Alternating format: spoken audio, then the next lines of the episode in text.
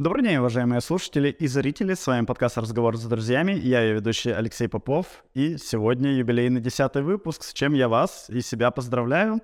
И в честь этого я решил записать выпуск на видео, поэтому на ютубе вы уже можете смотреть вместе с моим лицом и не приглашать никаких гостей. То есть сегодня я поговорю только с вами и самим собой на тему созревания личности и как этот процесс ускорить или как вообще это начать. И сразу же дам ответ в начале. Ну, я не знаю как. Вот, то есть я э, скажу, как со мной вот это происходит, а вы, надеюсь, подскажете, как у вас. Но сначала пару слов о себе. Как вы уже знаете, меня зовут Алексей Попов, мне 29 лет, я работаю ведущим инженером в проектировании зданий, то есть я черчу какие-то штуки-дрюки, или кто-то под моим руководством их чертит, или я проверяю за кем-то, а потом это строят. Да, то есть это либо строит здание, либо капитальный ремонт, либо реконструкция. Довольно творческая э, профессия, которая оба, оба полушария мозга задействует. Мне очень нравится. Живу в Санкт-Петербурге, увлекаюсь, опять же, как вы уже знаете, подкастами и э, кожевничеством. Я делаю изделия из кожи в свободное время. Люблю играть в компьютерные игры, правда, меня из крайности в крайность зачастую перегоняет, то есть пару часов за компьютером, и у тебя взрывается мозг, что ты все еще ничего не сделал, и ты бежишь что-то делать, лишь бы делать.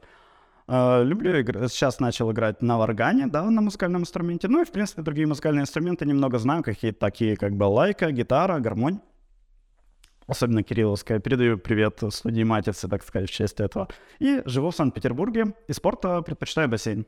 Очень люблю воду, нравится мне в ней плавать. И буквально вчера ходил и думал как раз об этом выпуске и сделал немного себе пометок, потому что с самим собой очень тяжело оказывается. Так рассказывать тебя текст хоть немного спасает. Ну так вот, э, сначала хотел рассказать, почему я вообще начал записывать подкасты. Ну, как и многие увлечения по приколу, просто, просто как-то все оно так закрутилось, стало интересно. И вот уже десятый выпуск, чему я безумно рад. И мне показалось, подкаст — это очень мощный инструмент э, выражать свои мысли, слушать чужие мысли, думать очень так консолидированно, как говорит Антон Туки очень насыщенно, очень эффективно. Мне это очень нравится. Возможно, мне этого не хватало в жизни. И э, это потрясающе. Я думаю, что еще 10-20 выпусков я буду так думать, в принципе, всегда. То есть ты о чем-то такой начал думать, такой, ага, поставил себе цель, задачу, и такой спокойненько думаешь, мне очень нравится. И мне кажется, это тоже мощный инструмент для поиска людей, которые, у которых такие же идеи, такие же мысли. Сейчас э, не очень много людей слушают, но мне кажется, со временем это наберет обороты. Уже люди из других городов, из других стран пишут и говорят, что там вот интересно, ставят лайк, это обалденно. Я к такому, наверное, даже не был готов. И э, перейдем к теме. Что такое новый жизненный этап? Мне кажется, это такой некий жизненный кризис, когда по-старому ты жить уже не хочешь или не можешь, а по-новому еще не научился как. Не научился как. Как бабочка, вылупившаяся из куколки, но которая вот летать еще пока не научилась. Или вообще пока в куколке. Вообще сидишь, ничего не что-то происходит, что непонятно. И э, то, возможно, когда начинается играть все в других тонах, потому что, допустим, в последнее время я бы не сказал, что у меня сильные изменения, вот внешние именно, да, я работаю в той же компании, в той же должности, снимаю там же квартиру, у меня, ну, соответственно, в том же городе, у меня те же близкие друзья, передаю привет, конечно же, команде 6ТО, Миха, Андрюха, люблю вас всем сердцем, вот но при этом ты все начинаешь э, видеть в каких-то других тонах, других возможностях, как-то все играет по-новому. То есть и в компании мне предлагают какие-то новые интересные проекты по развитию компании. Друзья зовут на какие-то необычные интересные мероприятия.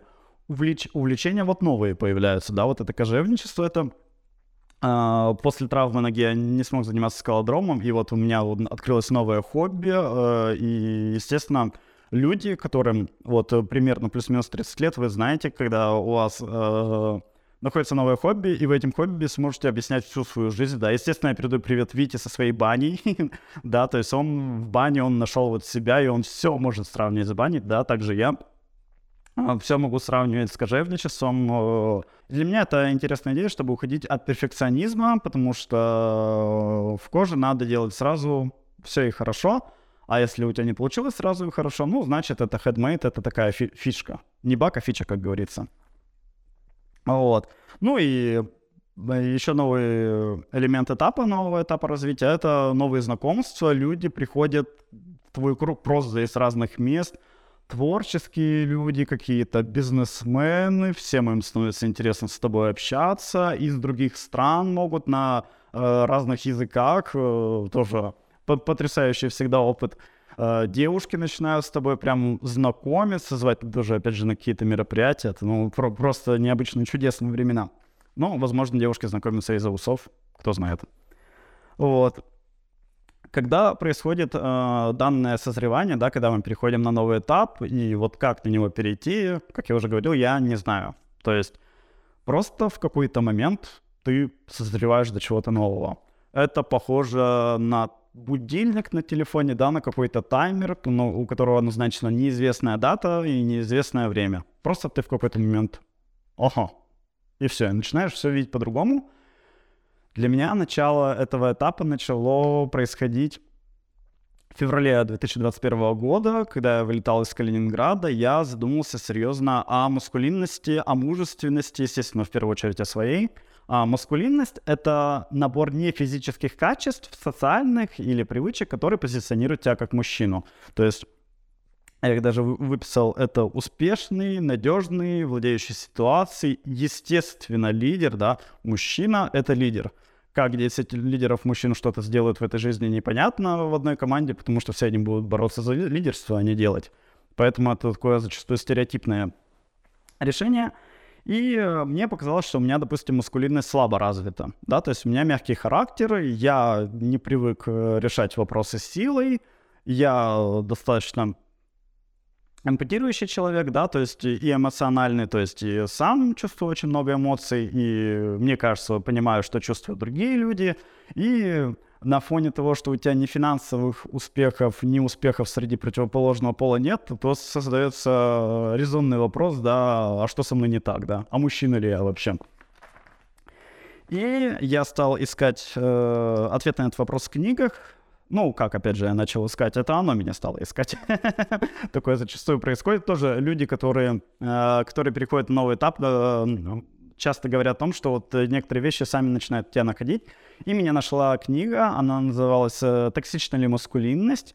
Это такая больше научпоп, да, такая довольно простенькая книга с большим количеством картинок, с текстом с разными шрифтами, то есть такая Э, я бы сказал, попсовое больше, но оно вот уже стало для меня какие-то новые грани открывать.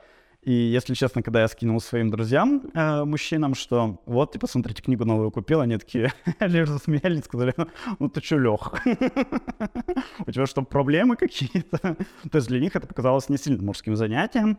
И вторую Э, книгу, которую наткнулся, опять же, это мне посоветовала гость нашего, наших подкаста Ольга, Ольга Попова. Ольга, спасибо. Это «Под тенью Сатурна» называлась. Там она э, как-то более... «Под тенью Сатурна. Мужские психические травмы и их исцеление». И для меня вот э, эта книга на меня очень серьезно повлияла, потому что, ну, оказывается, все мы мужчины вот плюс-минус одинаковые с психической точки зрения. У нас очень много одинаковых запросов, очень много одинаковых душевных ран, и мы зачастую, правда, не знаем, что делать. Эм, то есть в книге основная идея в том, что э, раньше был процесс инициации, который четко разделял на когда ты мальчик, и когда ты мужчина. То есть происходил какой-то вот этот вот разрыв, часто через испытания, часто через боль, и все. И ты становился мужчином со своими правами и обязанностями. В наше время таких и тем с инициацией нет, и мужчины вынуждены сами искать для себя пути вот этого, да, того, как становиться мужчиной. То есть я лично думал, что для этого нужно э, заняться сексом с девушкой, ослужить в армии или, может, завести семью, но наверняка, как вы уже слушатели, зрители знаете, оно не всегда так. Люди со всеми перечисленными, так сказать, ачивками э, все равно, ну, в душе дети, да, то есть семья — это тоже не гарантия того, что человек вырос. И знают, когда подростковый возраст у мужчин 40 лет наступает, когда у них там чуть ли не внуки, и а, в плане решений, в общем, вам все известно — и стал, да, увлекаться этой идеей, и для меня это открыло...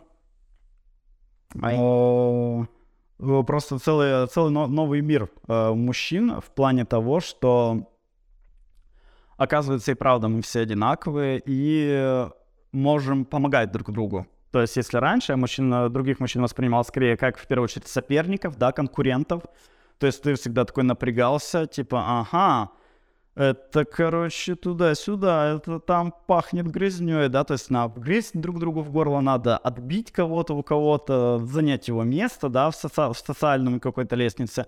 Но, как оказалось, э, все достаточно более дружелюбно, то есть мужчины друг другу не только конкуренты, но еще в чем-то товарищи, да, товарищи, я бы сказал, даже по несчастью, о том вот э, со своими вот душевными проблемами. И стали мужчины очень сильно откликаться. То есть абсолютно случайные мужчины где-нибудь в бассейне, со мной мужчина, ему 60 лет было, какие-то совсем юные э, пареньки, и мужчины где-то с работы, они с тобой обсуждают такие вопросы очень серьезные, да, один из которых, самый важный, это как себя ре- реализовать и как при этом себя не потерять. Да, то есть оказывается, ну, все, все мы в одной лодке, все мы думаем об одном – а как принять решение, а что сделать, а где заработать денег. И это вот маленький пласт того, что нас мужчин еще волнует.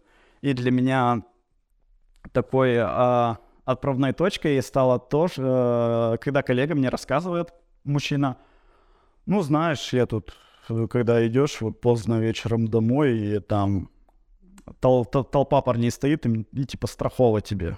Я такой, что? мужчинам можно бояться.